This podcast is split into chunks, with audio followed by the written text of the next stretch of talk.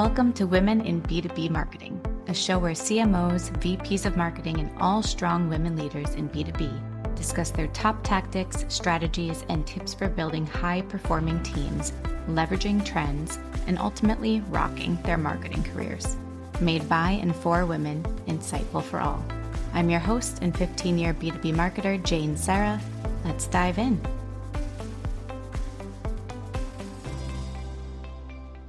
Hi, everybody. Thank you for joining us for another episode of Women in B2B Marketing. And today we have with us the one, the only Kacyn Goranson, 15 year marketing leader for all things marketing ops, analytics, go to market, ABM, and anything that deals with data. She is your girl. So thank you so much for joining us today, Kaysen. I'm excited to dive in. No, thanks for having me. Yay. So, one thing I always like to kick off with, just to have the audience get to know you a little bit better, is can you tell us a little about how you got into B2B marketing? Yeah, I actually have no idea.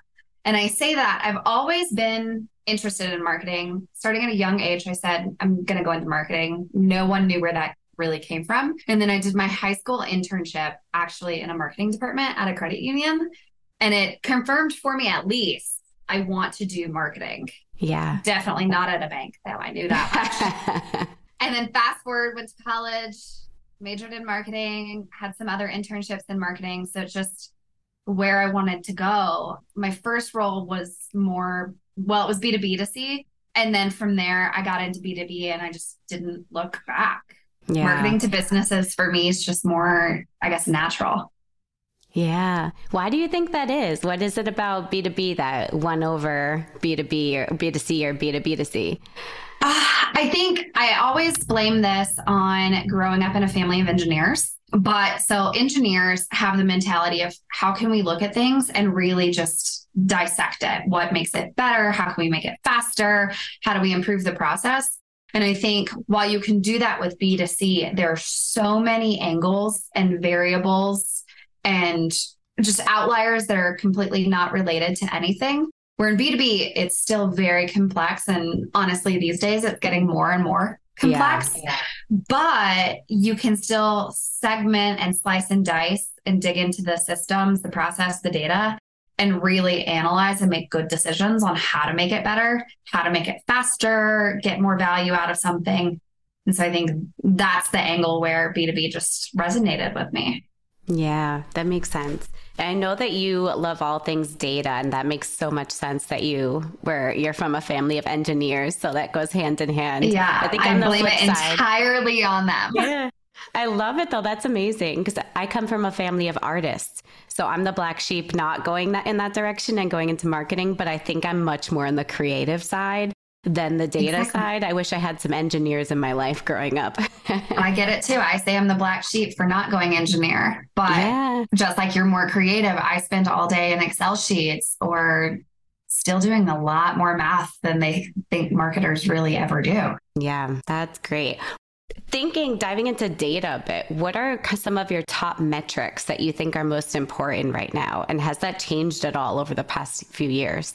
I don't think it's changed. And I do think it's nuanced. It depends on the industry. I say it depends. So, pretty much everything in marketing, full disclosure, yeah. it depends is my answer. But I think ultimately it's revenue.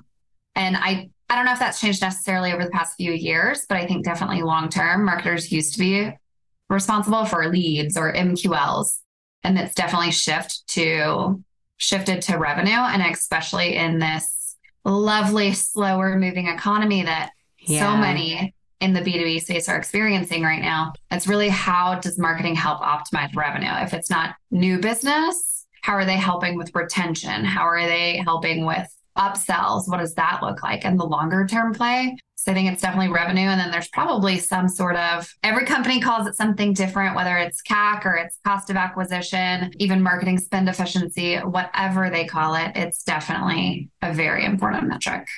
Yes. Yes. That's amazing. Do you typically run all of those numbers yourself or do you work closely with finance to to track all of those stats like CAC and LTV and all those details? It depends. I, exactly. it does depend. It depends on the org and how how big the company is and sophisticated. I think, especially with finance, to figure out an LTV CAC number. I have no insights usually into yeah. sales expenses. So I have to work with finance to figure those out.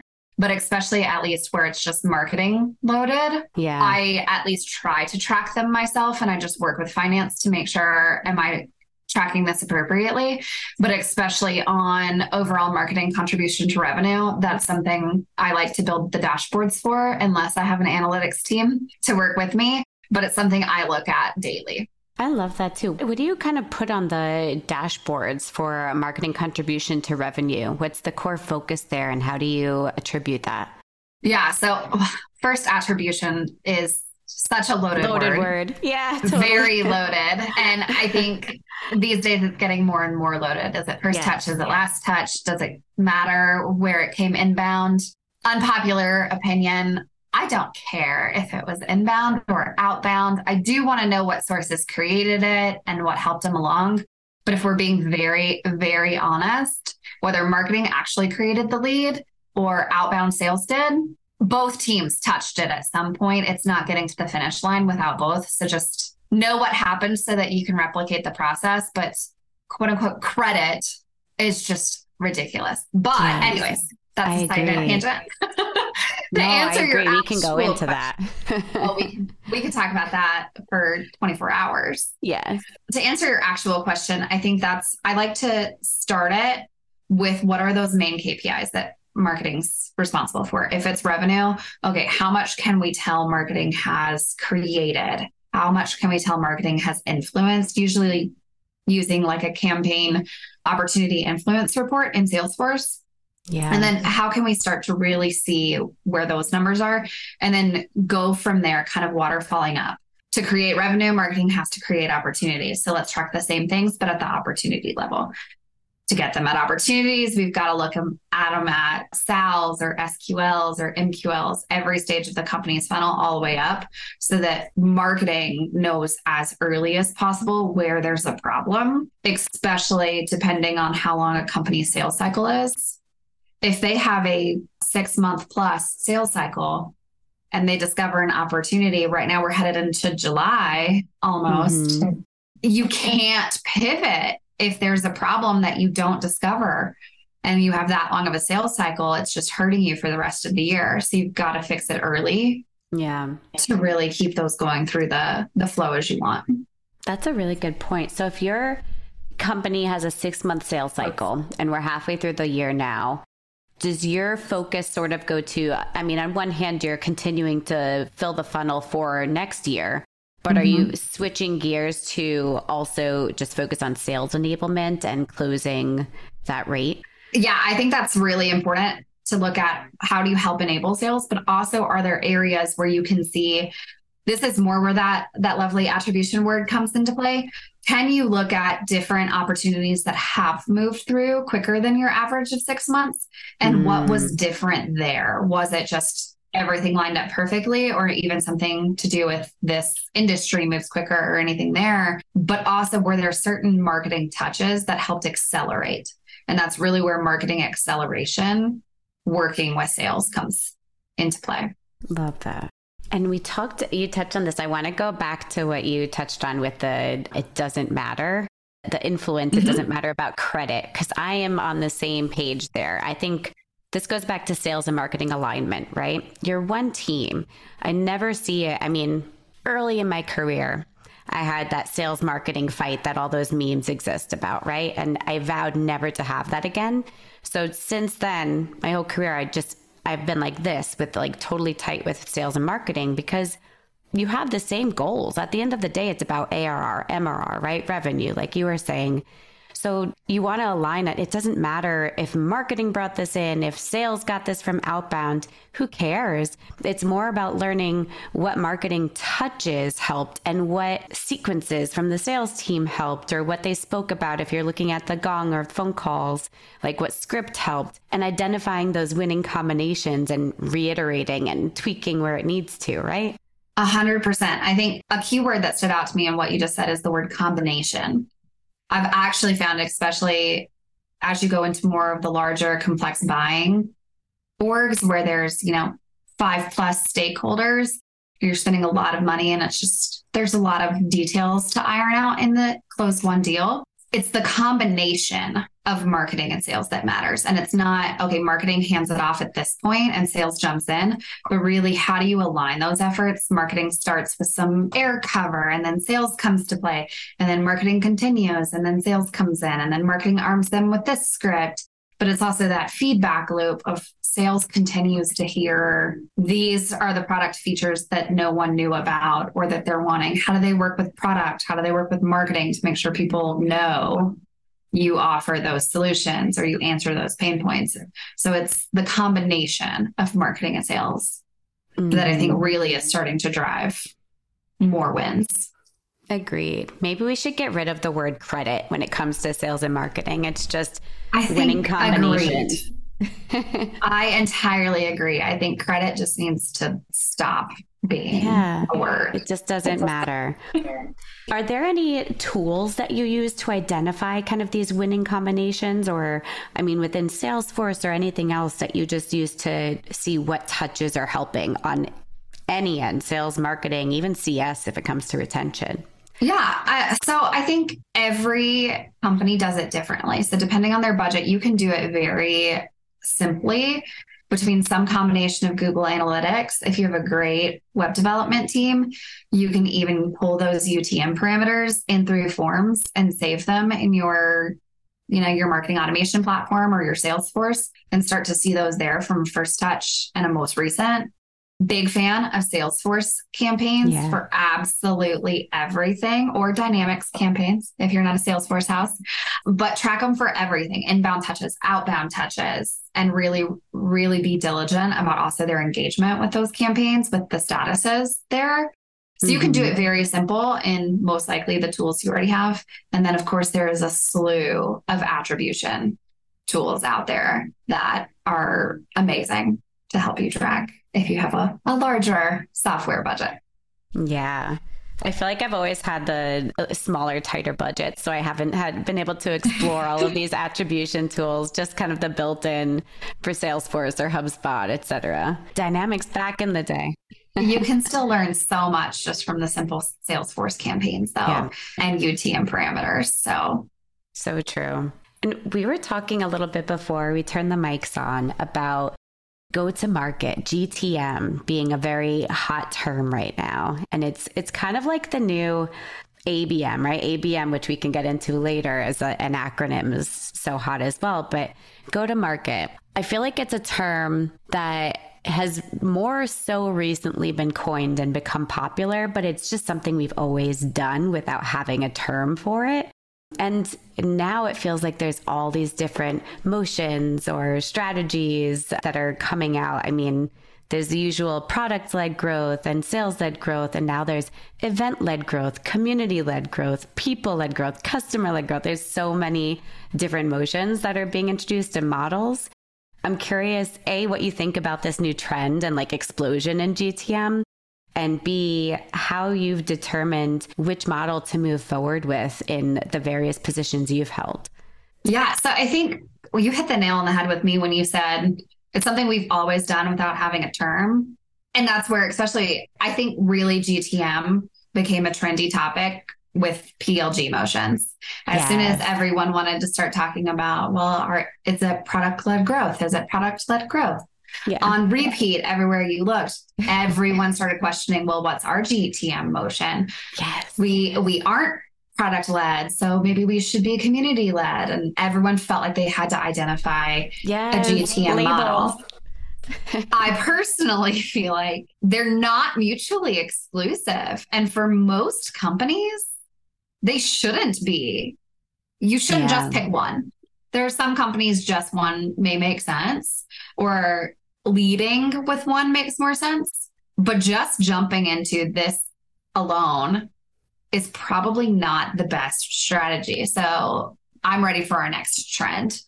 instead of just picking GTM. But I think how you figure out maybe the mix of which GTM strategy is right for you, or if you should be primarily focused on one GTM strategy, it really comes down to your company, your product, their user experience, how customers resonate with you, and what you're trying to build in three to five years, especially if you want to go community led, that is not a quick term. Yeah. that is not easy to build. So, do you already have a community talking about you? Do you have customers that love to connect to each other and they recommend you? Maybe that's a great approach. If you don't have a lot of customers yet, you're just starting out and you're competing with a lot of others, community led growth may not be the best option. And yeah. also, if you want very quick wins and to see results quick, again, community may not be the best option. That's going to take a very long time to build. Do you think community led growth, because that makes so much sense, is that kind of something to have in the background as a long term play while you're focusing on a different model to start with, like product led or sales led full force, but then you're starting to put some things in place for the long term community play? I mean, I think so. To me, I think community could be a short term or a more ongoing play for the right organization, but probably not an early startup or some yeah. new brand just getting out there. I definitely think it's a long term play. And it really, part of a community is you have to be very open the good, the bad, and the ugly, and being customers being very transparent with each other and with prospects. And also, I think you have to commit to them a certain level of transparency. True. And a lot of companies aren't always willing to do that, especially in the short term. And that ends up hurting them in the long term on a community play.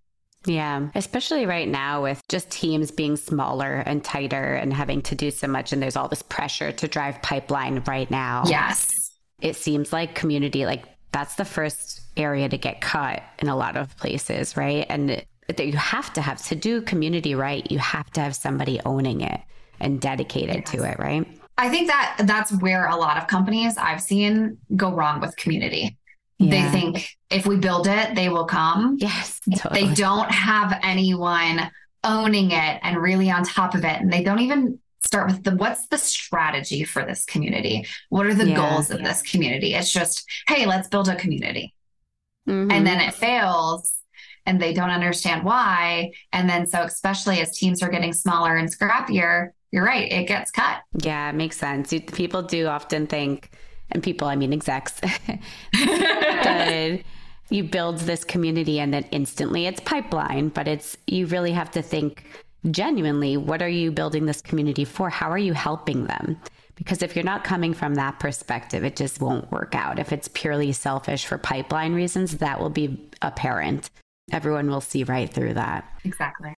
What do you see right now with thing, times being tough and community being a long term play? What do you see working right now for demand gen and lead gen and just really building that pipeline? What is working? Yeah. So without going back to it, I think it definitely has depended on every industry yeah. and really going on there. I think a lot of people are leaning more towards just that transparency and being very honest. You're seeing on LinkedIn a lot more of executives getting involved or in conversations and being even transparent about what's working, what's not working. Building out loud is mm-hmm. a huge trend right now. So I think yes. transparency and authenticity are very big right now from that perspective.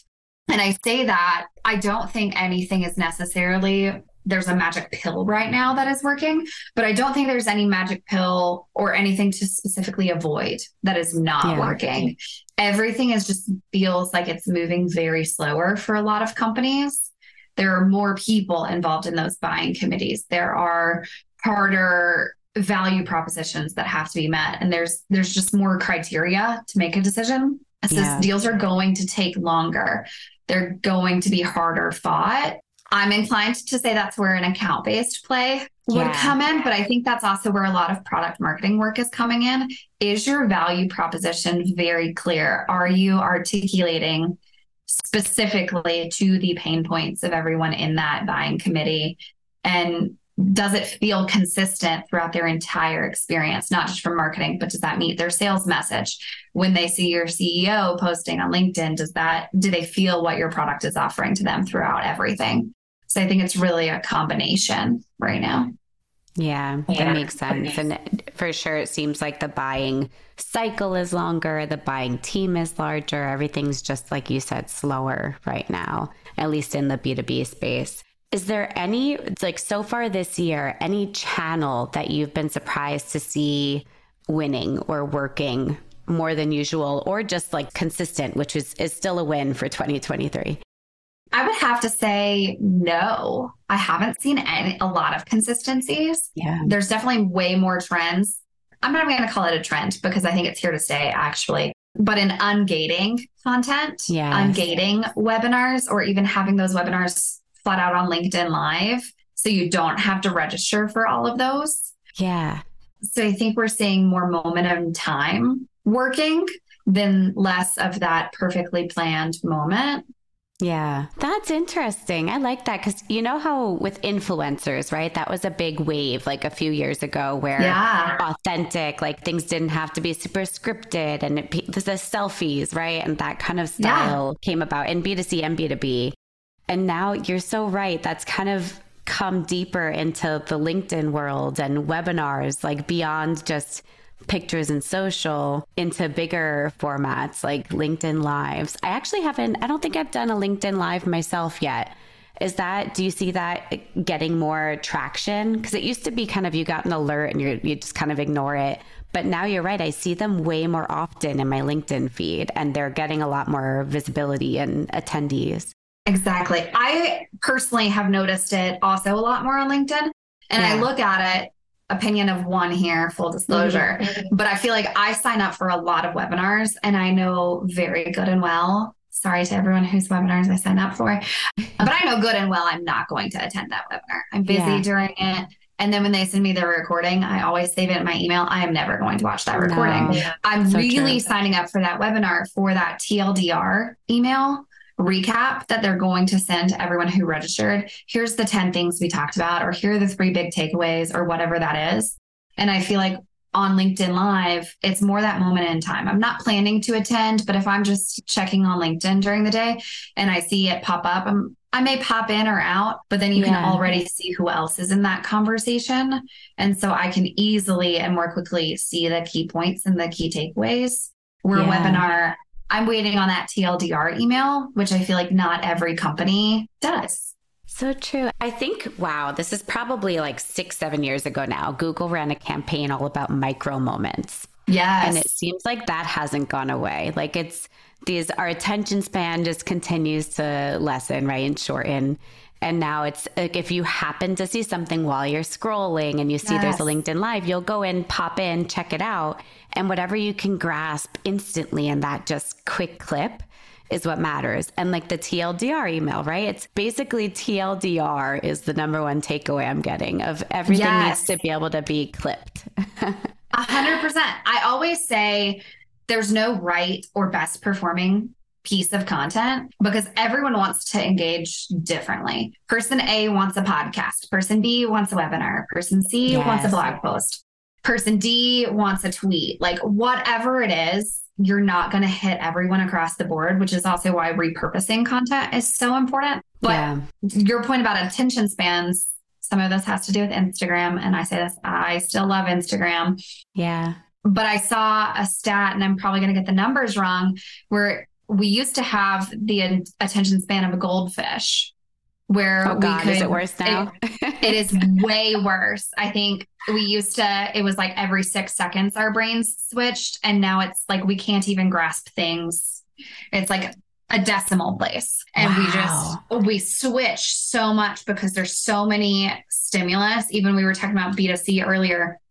I think we have to remember that while we're focusing on B2B marketers, and people at work, in reality, we're also still competing with those B2C brands for mental attention and time in a day because in their inbox, next to every B2B ad, they're getting shoes, they're getting a restaurant, they're getting that gym on their phones. Yes, we're targeting them on LinkedIn and on Google and on Instagram too.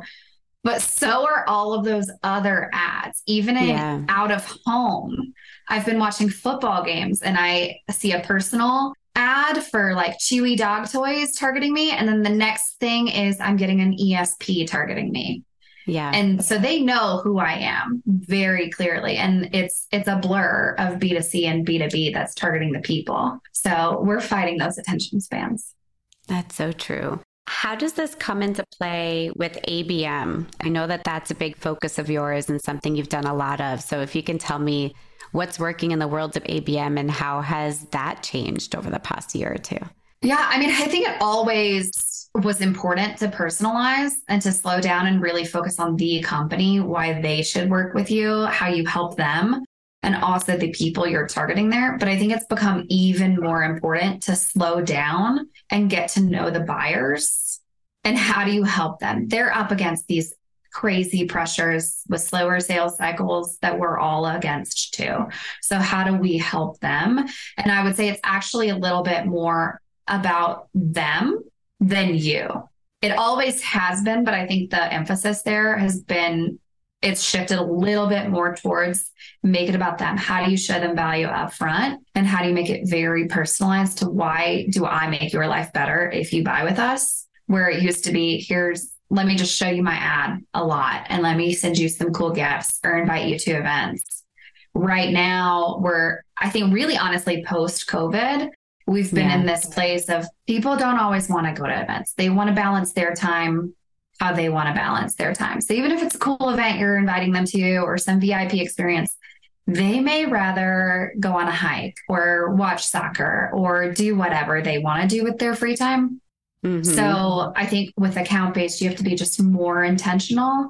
And it's still, even to the point about kind of our attention spans are getting lower how do you keep at them and it may take longer to get those meetings yeah. but how do you make sure that your brand is always slightly top of mind through display networks but also then that's where that balance looping it back to our conversation earlier and really that partnership with sales comes to play how do you have just enough sales outreach that it's not pushy with that marketing coverage so that you're creating that demand when they're ready and then sales hits them at just that right that right time mm-hmm.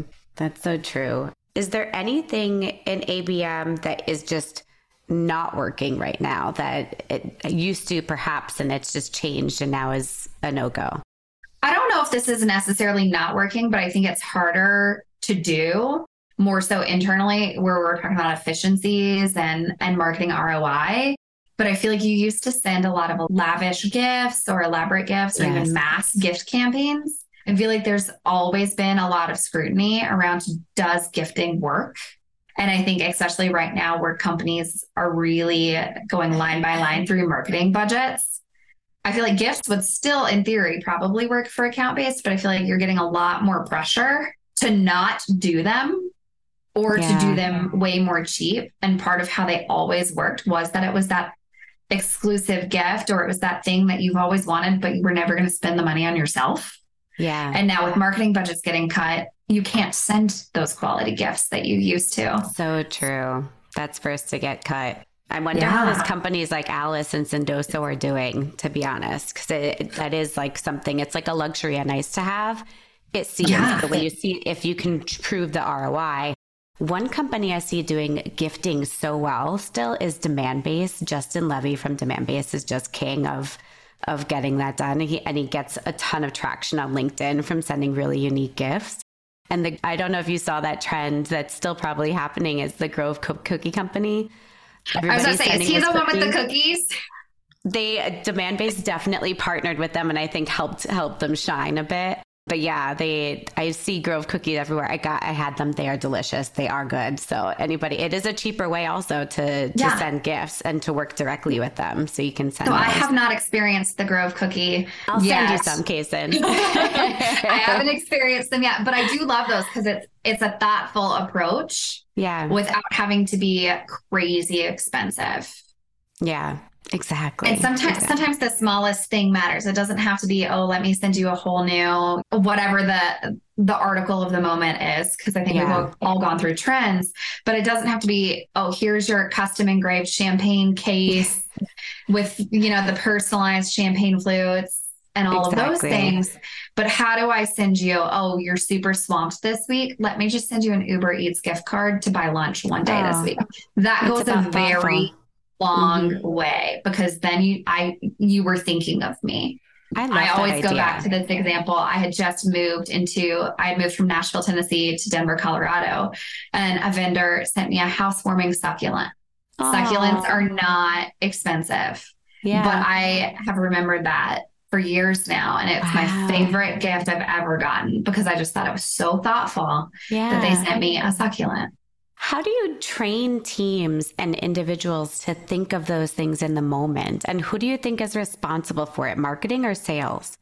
I don't know if it's marketing, it's sales, or even in my case, in that example, it was a CSM.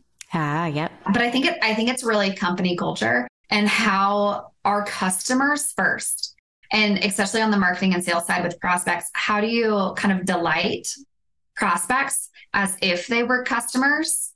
First. Yeah. And I, I usually call it or describe it as bringing up that white glove customer treatment to the prospect experience. So I think it's really if the company puts that first, reps will understand I need to prioritize that, giving them some sort of monthly or quarterly, whatever budget yeah. for those gifts. But how do you train them to, instead of just jumping into, let me sell you this deal or let me check in on our opportunity, call, how do you get to know the person as well so that you hear, oh, they're moving this week. Let me write that down. Yeah. Oh, their birthday's coming up in a couple of months. Let me write that down. Or even start to pick up on their favorite food is Italian, their favorite food is Mexican. So that then when it comes time to, hey, we need to send them something, let me do the research and find a really good Italian place in their city and send them a card. How do they almost keep a track? Yeah. Are you an advocate? I imagine I know the answer being that you're a data girl. Like this should all be documented inside Salesforce or whatever their CRM is, right? All of these Absolutely. details. Yes. Absolutely. how is the best way to do that? Because so I know default, right, especially for sales teams, is to put it in notes and notes section and then it's hidden, it's lost. You can never pull any data from that.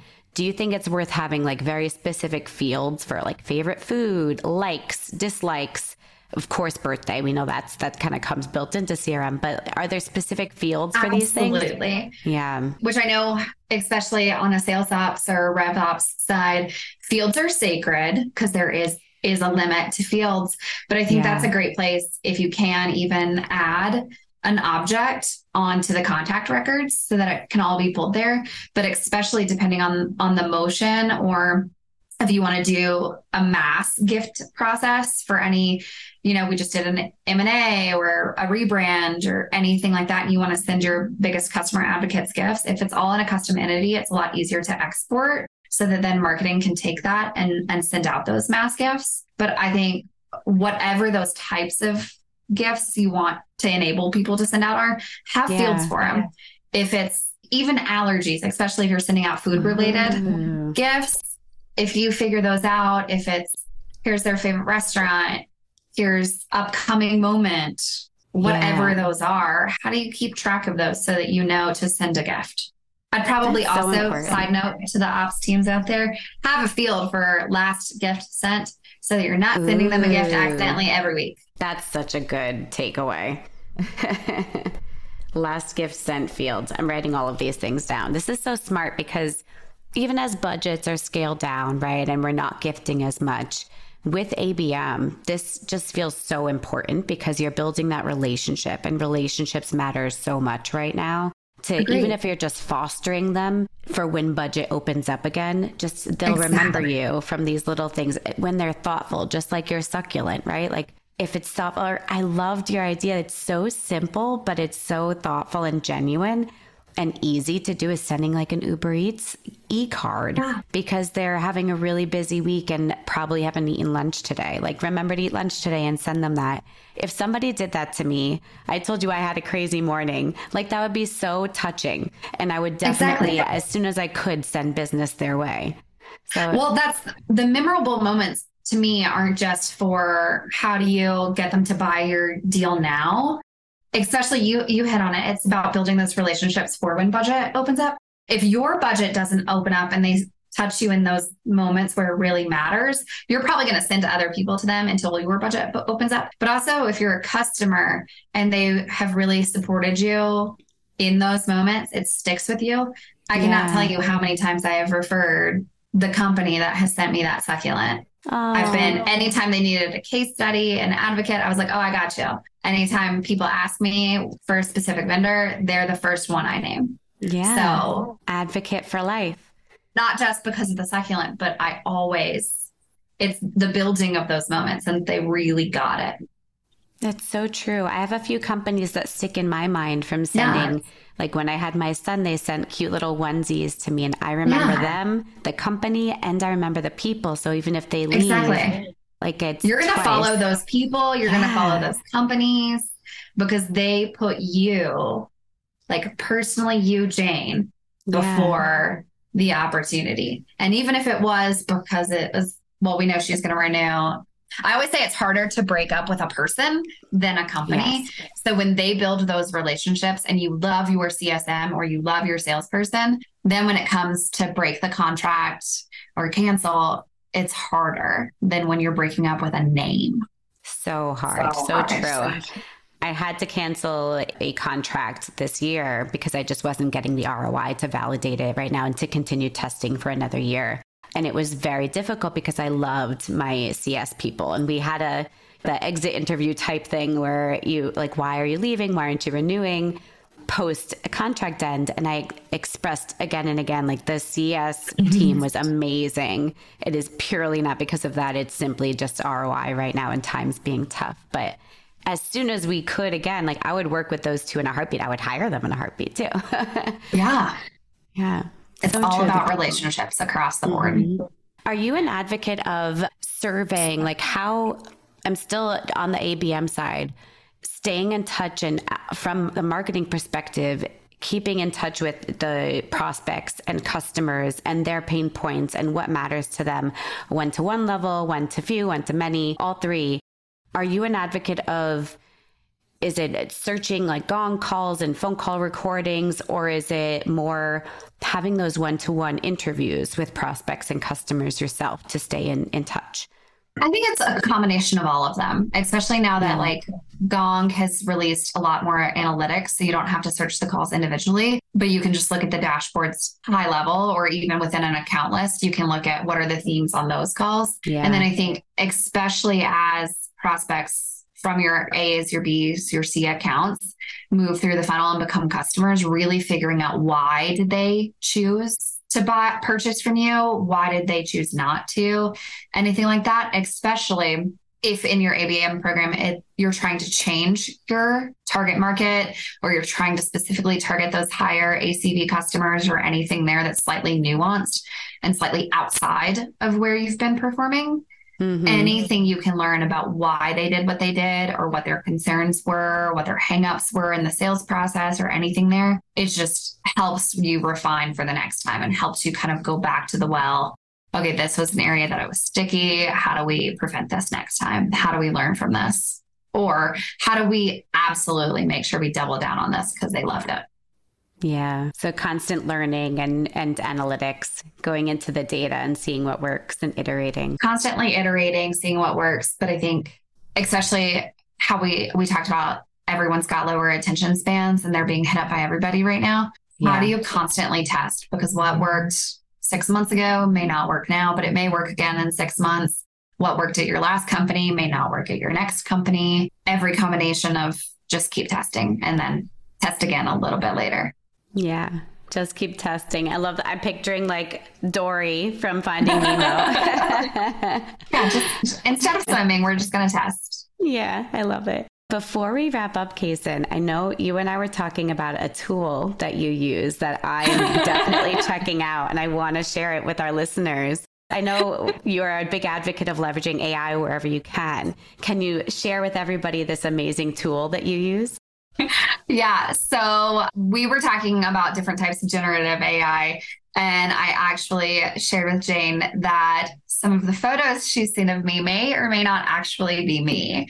To which case, if you could see her face when I had said that, she was like, wait, what are you talking about? And so a lot of people have tried it. I was actually introduced to it by some previous coworkers, but you can upload, depending on what site you use, like 10 to 20 selfies, and they'll do a nice little photo shoot for you. Some are more frivolous, you know, they can turn you into fairies or cowgirls or whatever. And then some can be professional headshots. So I actually tried a professional headshot one. It's tryit.on.ai, but there are a ton out there. Sorry to anyone I'm excluding by not mentioning your company. But so it was like $17. 24 hours later, you get 100 photos some are definitely weird.